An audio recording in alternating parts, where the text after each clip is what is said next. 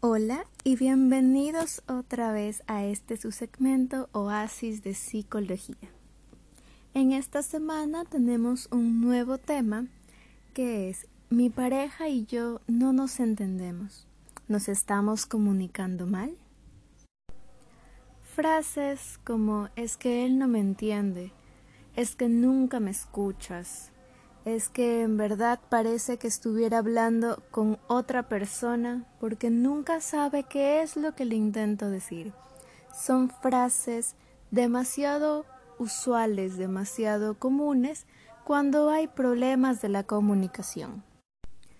Vamos a analizar hoy los cinco errores que solemos cometer al momento de comunicarnos y que están haciendo que esta relación que tienes con tu pareja tenga fricciones y que no estén llegando a entenderse con claridad. El primer error es generalizar.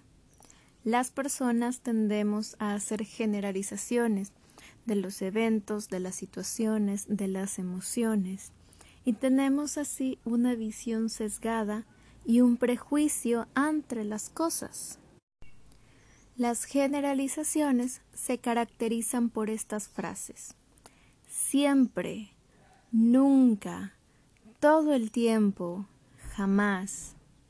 Cuando aplicamos este tipo de frases, de palabras, a nuestras conversaciones, lo que hacemos es generalizar una conducta. Es que tú nunca me escuchas.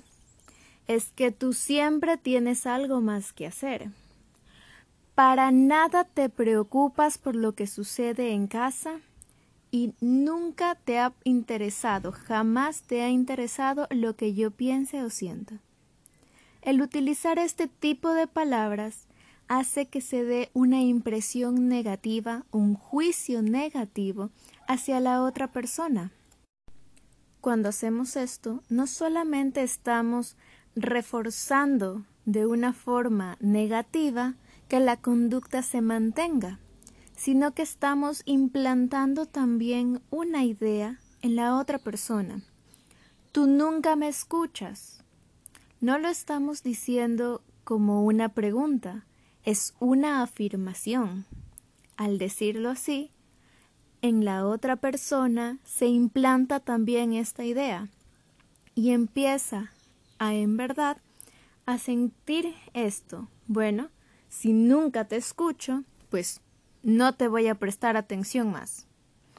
No se lo suele hacer de manera consciente, sino que nuestro cerebro empieza a programarse en base a las cosas que yo le digo, a la información que yo permito que entre en mi cerebro. Toda esta información va creando conceptos.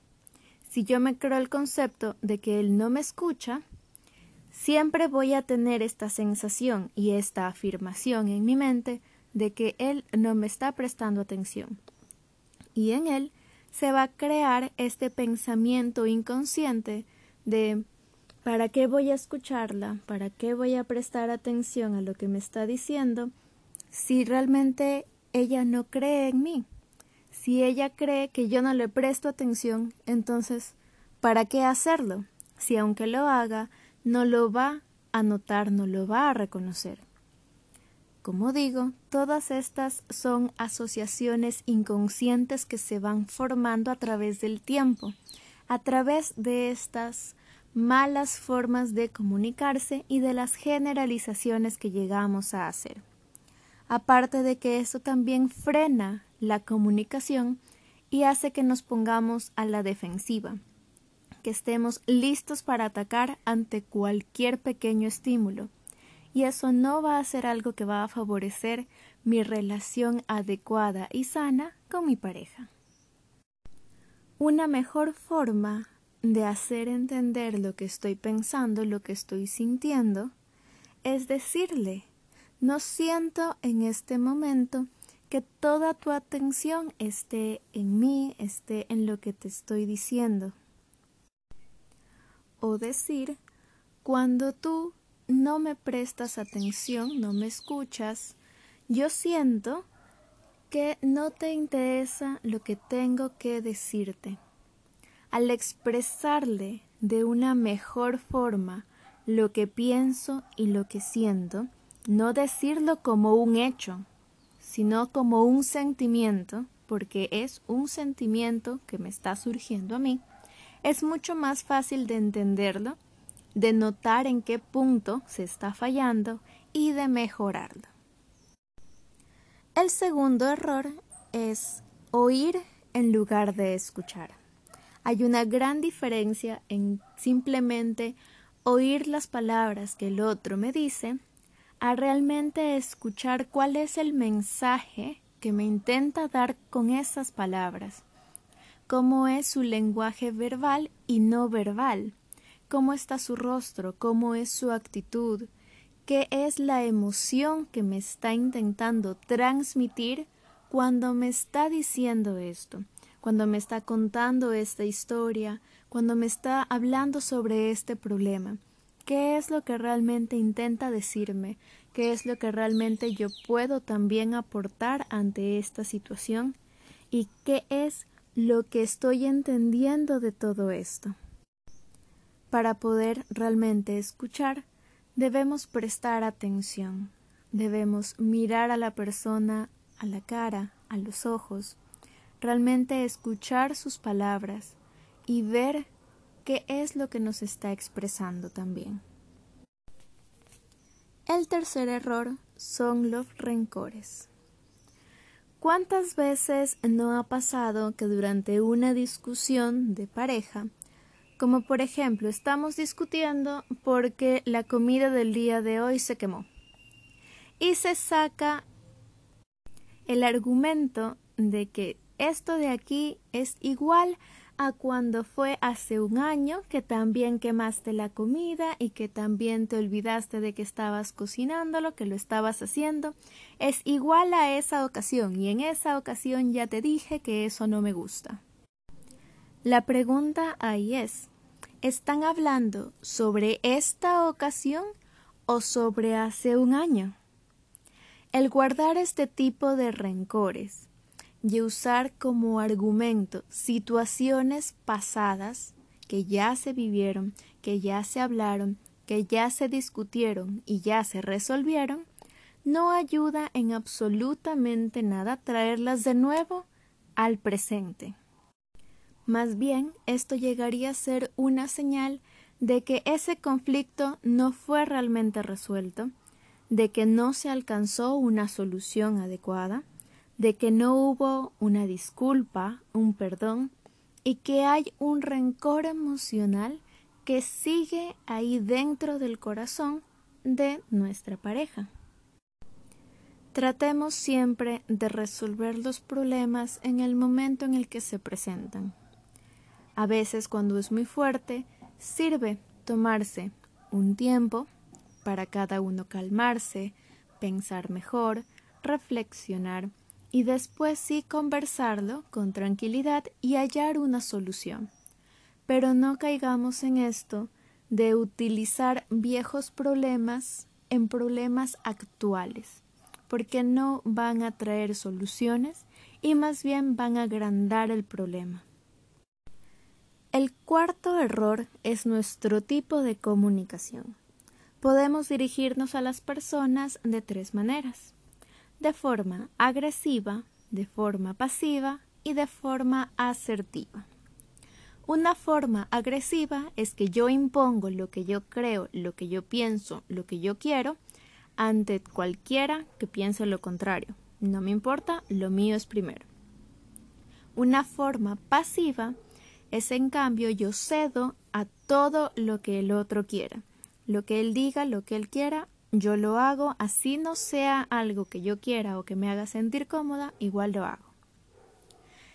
Y una forma asertiva, que es la forma más adecuada y más sana de comunicarse, es llegar a un acuerdo, llegar a un equilibrio, que sea tomado en cuenta mi punto de vista y también el punto de vista del otro, de forma que se llegue a una solución que sea adecuada para mí y para ti, para mis intereses y los tuyos. Parece algo muy simple, pero requiere de bastante práctica el darnos cuenta en qué momentos me estoy imponiendo o en qué momentos simplemente termino cediendo a todo. Claro, el matrimonio se trata de ceder y no ceder en ciertas cosas, pero lo principal es llegar a acuerdos, llegar a un equilibrio entre ambas partes, porque no son dos enemigos luchando el uno contra el otro para ver quién gana. Son dos personas que se quieren, que se aman, que comparten su vida y que son personas totalmente diferentes, conociéndose y acoplándose la una a la otra, llegando a acuerdos y manteniendo una conversación sana, adecuada y que genere soluciones en lugar de más conflictos. Por último, el quinto error viene a ser la desconfianza y el irrespeto.